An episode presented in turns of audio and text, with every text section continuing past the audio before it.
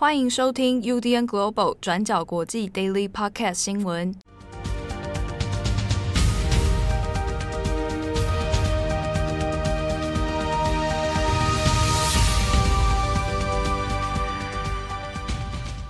Hello，大家好，欢迎收听 UDN Global 转角国际 Daily Podcast 新闻。我是编辑七号，我是编辑惠仪。今天是二零二一年九月二十四号，星期五。好的。嗯，周末又要来临了啊！那祝福大家幸福快乐。那今天的 Daily Podcast 新闻呢？那我们会帮大家更新两则哦，一个是中国的恒大集团的这个债务危机风暴啊，那今天会稍微来跟大家更新一下新的进度。另一个呢，是我们在之前转角国际的 IG 有做过的关于海地的难民的事件哦。好，那后续也有一些更新。好，那首先我们先来看一下中国的恒大。好，恒大集团可能如果有留意中国的金融相关消息的话，应该会都有留意到九月以来相关的这个新闻讨论非常多。那可能有的人看到电视新闻会报，在中国已经有出现一些呃投资人哈，或者是呃民众哦，那在要求恒大能够啊要出面来维权哦。那因为很多投资人就是买了恒大的金融产品，那就发生这样挤兑问题哦。好，那恒大集团的确现在也是面临很严重的债务风暴。好，那这边先讲一下，就是恒大集团呢是中国应该现在算起来是规模首屈一指的房地产集团哦。虽然说它的主业是房地产，但它涉入的这个业务项目呢非常之多啊。它投资的项目包含旗下的各个企业里面啊，跨足的领域有包括汽车啊，包括很多金融理财。那也包括娱乐产业，那也做了这个投资的足球啊、体育等等哦。好，那它旗下的呃，我们光是以房地产来说啊，建设项目等等，都是中国现在规模首屈一指的超大型集团哦。好，那恒大呢，因为面临债务风暴啊、财务的危机等等啊，一连串的问题，那也在今年九月的时候呢，就有。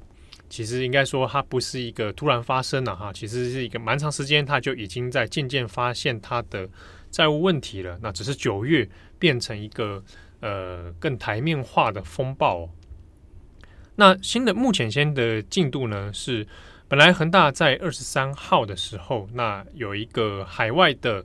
这个债务利息哈，那已经要到期了，但是没有办法如期的来支付，那所以。在这种无法如期付款的状态之下呢，可能就预料恒大的债务状况短时间之内不会解决啊。那虽然其实在中国内部或者外界的一些财经分析里面都会提到说，呃，中国啊，那应该会中央来介入这件事情哦。虽然说恒大是民营企业，但是因为已经大到不能倒啊，它可能涉及到的产业、涉及到的社会安定问题太过严重了。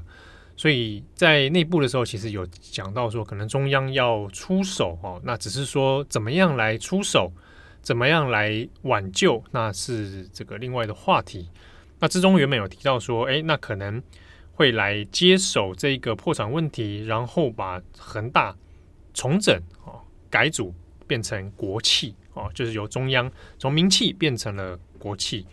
好，但是这个说法目前也其实哎。动向上面还不是非常的明确哦。那《华尔街日报》这边他也做了一系列的报道，讲到说，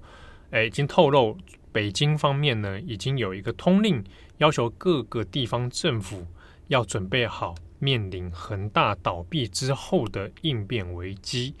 好，那这个新闻出来之后，其实也可以看出，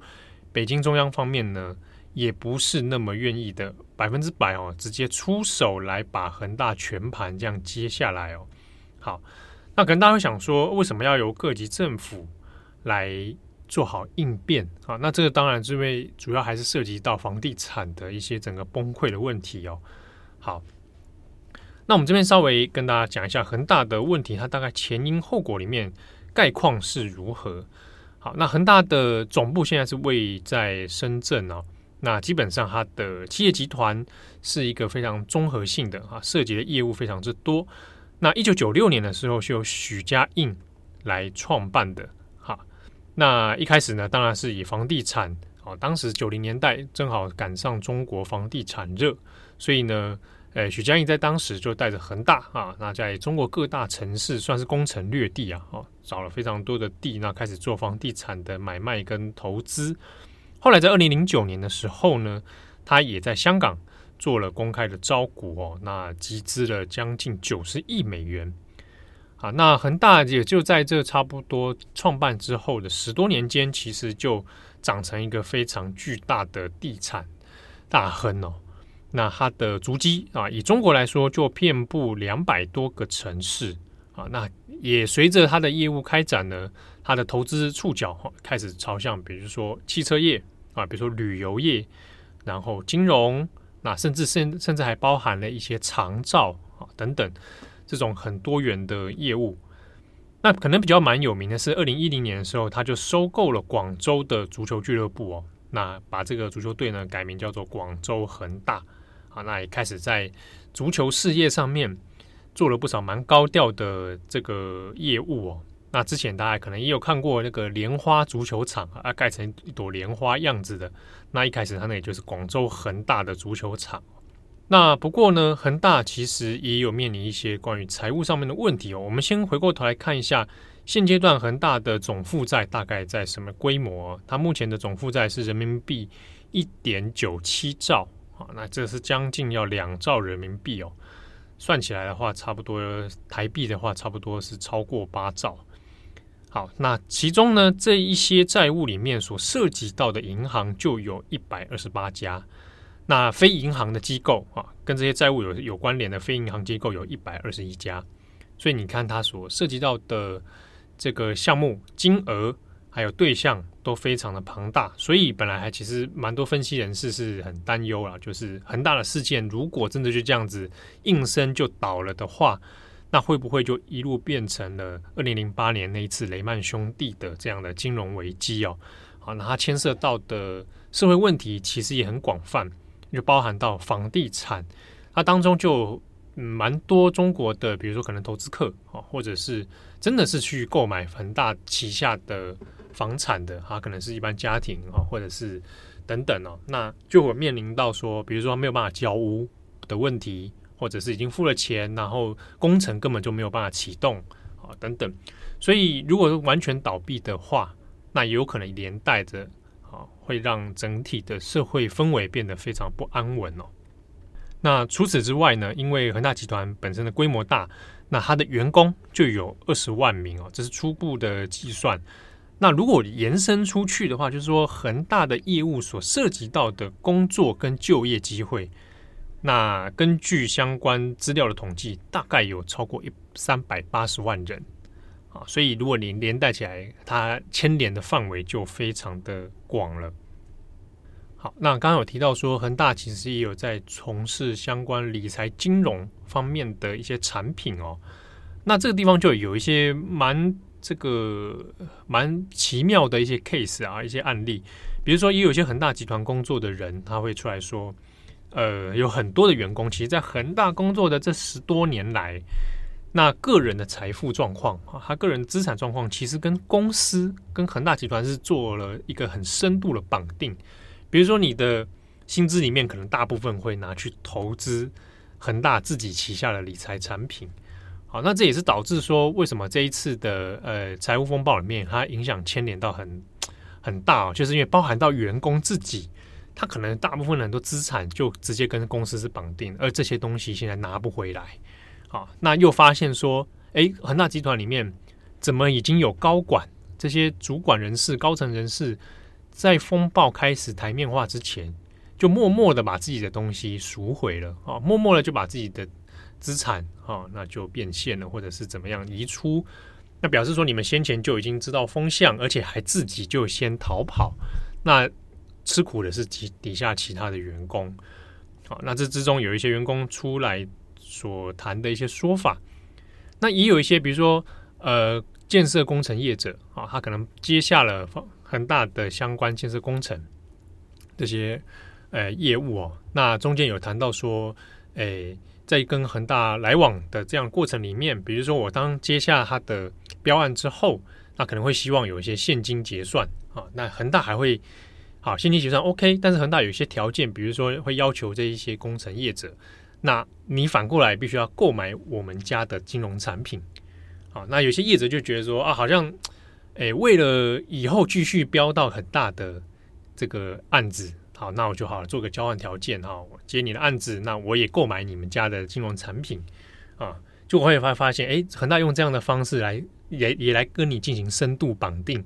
那甚至会觉有些业者会觉得说啊，那弄来弄去，好像我的钱其实又回到了恒大的手上哦，但也因为这种跟恒大的财产。有牵连的关系，所以也就变成说，在这一次的财务风暴里面，它显得更形的复杂哦。好，那根据一些中国相关的统计资料呢，目前恒大集团里面大概有一些建设项目哦。那以目前进行的初步统计，有八百多个还在进行当中。可是呢，这八百多个项目里面，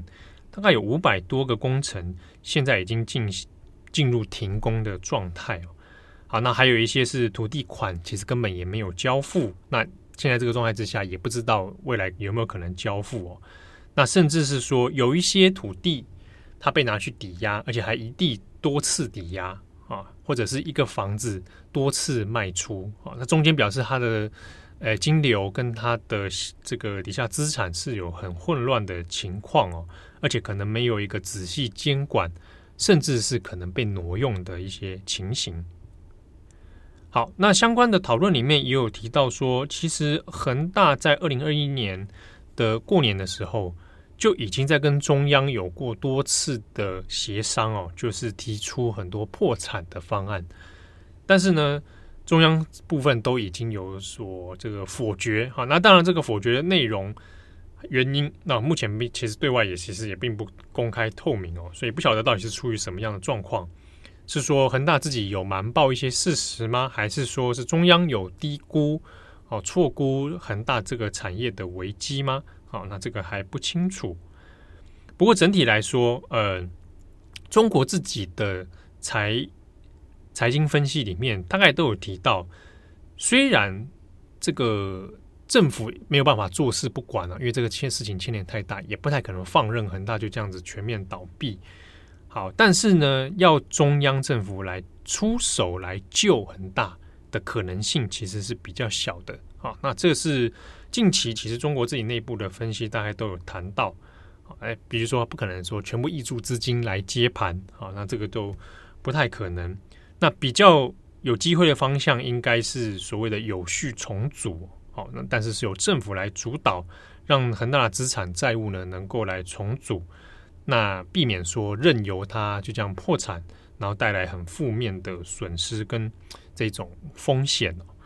好，那至于说到底怎么该有序重组，那这个部分就还有待讨论了。那包含这一个创办人许家印自己啊，虽然是之前呢在这样的风暴之下，其实弄得灰头土脸哦，但是中秋节的时候，他倒是也对外的这个很有信心啊，乐观的说，这一定会。如期的把这一些该欠的款啊来进行交付哦，那特别是关于一些房地产啊可以竣工的，就要优先竣工。好，那这个也是现在内部里面讨论的是，如果在这种诶有序重组的状态之下，可能优先的项目是先把已经售出的这一些房地产啊能完工的就先优先处理啊，然后供应商啊的一些欠款。来优先处理。不过，金融机构借给恒大的一些债务呢，那这个部分可能暂时短期之内都还没有办法来处理哦。好，那我们这边也谈一下，就是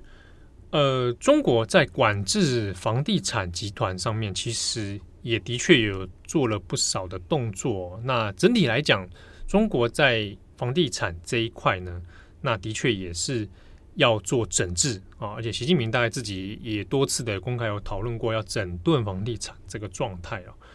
好，那这之中里面就有特别讲到的所谓的三条红线政策。好，那这是在二零二零年八月的时候提出来的。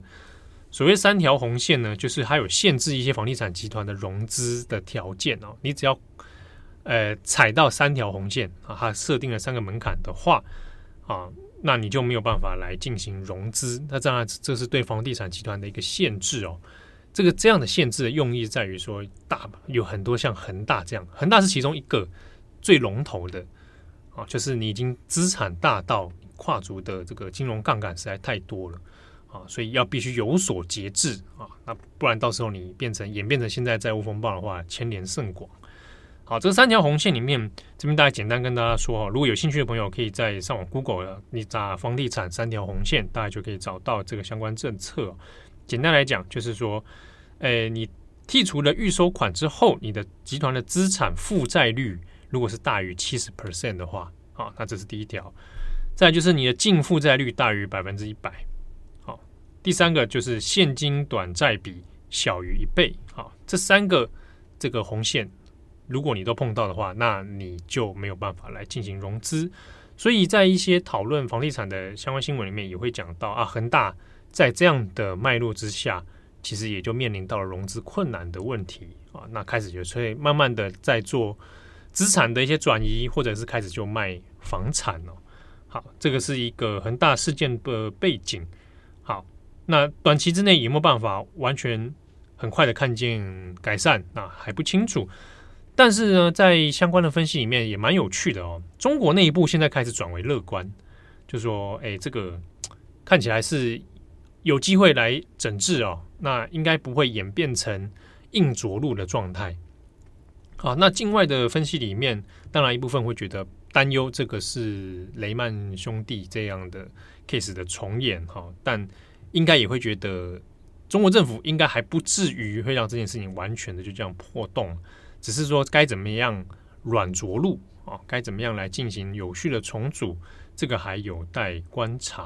啊。那只是整体上来讲，的确短期之内，大家对中国的房地产业还有相关连带的经济问题哦，那是会造成很大的影响的。好，那这个后续可以再做观察。那今天的转角国际过去二十四小时，大家也可以来参考一下我们过去二十四小时的相关文章，那有多细节的讨论。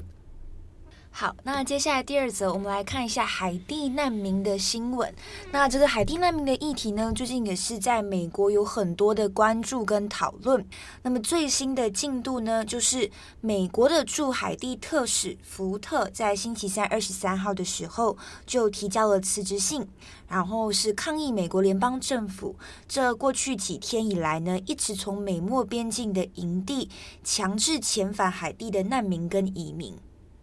那这个特使福特呢，其实是在今年七月刚刚上任的。那他就写信呢，告诉国务卿布林肯，他说现在海地的政治状况非常不稳定，而且是充满危险的。所以拜登政府呢，现在遣返那么多人回到海地，这样子的一个决定是不人道的。而且福特也有抗议说，自己的建议在过去两个月以来一直不被理会，就是不被接纳，所以他现在就表明说他要辞职，然后跟美国政府来划清界限。那么美国国务院发言人这边呢，一开始其实是呃先确认了这件事情，然后感谢福特过去以来的工作跟贡献，但是在后来的另外一个声明里面呢。国务院的发言人就反驳了福特的一些说法，他就说福特现在呢是在曲解自己辞职的一个环境哦，同时也否认福特的建议在过去两个月以来是一直被忽略的。但是呢，不管现在的状况怎么样，福特的辞职是生效了，而且也可以确定的事情是，这件事也为拜登政府的移民政策带来了更多的压力。那我们接下来简单讲一下，为什么最近海地移民会涌入美墨边境，还有近期的一些争议。其实过去几个月，我们都一直有更新到的状况是，海地呢这个国家其实过去几十年来算是非常多灾多难的，再加上政治的局势一直不稳定，所以一直处于常年贫穷啊、战乱啊，还有犯罪率一直攀升的一个状态里面。那海地是在二零一零年的时候经历过一次大地震，当时很多的海地人就去南美洲比较富有的国家，像是智利跟巴西工作。但是后来呢，这两年因为疫情的影响哦，所以当地的一些呃经济还有工作机会都受到严重的一个冲击，所以智利跟巴西这些国家的移民政策也是开始变得更加的严格。那么后来，在今年二零二一年的时候，海地的总统在七月的时候被暗杀，再加上后来又发生了地震，所以很多海地人呢，在迫于无奈的状况之下，就选择离开了海地。那么这一次为什么会突然之间有那么多的海地人涌入美墨边境？有一些外媒的分析报道是说，有可能是因为海地人可能误信了一些说法。那这些说法就是拜登上任之后对移民政策是更加宽容的，然后再加上拜登政府在五月的时候其实有延长了给在美国的海地人一个临时保护的身份，所以海地人就宁愿冒险，就是冒着生命的危险过来美墨边境。在上一周的高峰时期，德州那时候还聚集了大概一万三千多名的难民。那这些难民主要还是以海地的移民跟难民为主，然后他们都聚集在德州的临时营地那边。那其实我们都知道说，美墨边境的这个移民难民的问题本来就是一直存在的。那么之所以近期会引起那么多的争议跟讨论，是因为有一组法新社记者拍到的照片。那从这个照片里面可以看到，德州的骑警就骑着马，挥着他的缰绳，在边境威胁还有驱赶想要入境的海地移民。那照片里面你就可以看到说，这些骑警是呃脸部非常愤怒的，然后海地移民的脸部是非常惊恐的，而且手里面还抓着食物。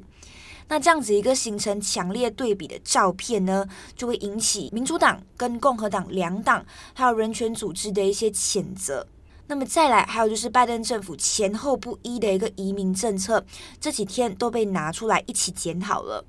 那这边说的移民政策前后不一，主要是拜登在上任之前，其实一直谴责川普的移民政策非常严格、非常不人道嘛。但是自己上任之后，其实也没有处理得很好。那像是这一次，拜登政府呢，其实是强力遣返海地移民的。那么目前已经遣返了大概一千四百多位移民回到海地。那拍摄的画面里面也可以看到，这些海地移民在发现自己被送回国之后，就想要冲回原本的班机里面。他们把自己的行李呀、鞋子啊往飞机上面丢，那希望还可以再搭上飞机返回美国。所以总的来说，针对这一次海地移民的照片，就是被广泛流传之后，大家对于拜登的移民政策的批评是，就认为说，诶，拜登的移民政策既不够人道，又不够强硬。像是民主党派对于拜登强力遣返海地难民是非常生气的，但是同时呢，共和党也认为说，拜登政府就是让非法移民激增的这个主要幕后推手。所以可以看到，拜登现在呢，就是得不到民主党或者是共和党两党的支持的。好，所以要怎么处理移民的问题？要开放还是要强硬呢？其实也是拜登政府现在非常棘手的一个状况。因为这后续对于拜登政府的影响也会很大，因为像是明年二零二二年，美国就要举行其中选举了。那么相关的民调其实也有发现，在处理移民政策的事情方面，其实更多的选民是选择相信共和党而不是民主党的。好，所以那么以上呢，这个就是现在海地难民状况的更新。那么如果后续有新的进度，也会再跟大家更新。好的，以上是今天的 Daily Podcast 新闻。对，有点长哦，好像是哦，快变成中以前重磅广播。对对对，好，大家也不要错过这个礼拜重磅广播。哎，今天的下午五点就会上线了，重磅一页书，嗯，大家可以期待一下。对，然后一直我们好像一直跟大家宣传啊，给大家有一个期待啊。好，好，那这个重磅一页书因为久违的编辑选书了，好，因为我们前阵子都还是。请国际版权人艾珍来做相关讨论嘛？哈，那因为编辑的我们大家太忙了，真的读书蛮。现在在工作的状态之下，继续来处理书，其实是蛮吃力的啦。我觉得非常不容易。对啊，像我就一直还没开始。真的哈。那有一些，如果假设你现在正在念研究所的朋友。大概可以体会那个感觉哈，就是 一边在弄课业，一边还要在那那一堆 paper。所以我每次在弄重磅页书的时候，就有一种仿佛回到研究所啊，还写书评啊之类的。嗯、我自己手上本来有两本书在读，要做，拖到现在我也 拖到现在什么也没有。大家快点鞭策他。还有两本呢，想说哇，我想说我十月总该要做一本吧。你加油啊！你手你自己手上也有一本，我自己手上还有一本，我都不敢讲，对不对？先不要承诺，先不承诺，慢慢看啊，我们接受它。好，我不知道二零二二还没出来。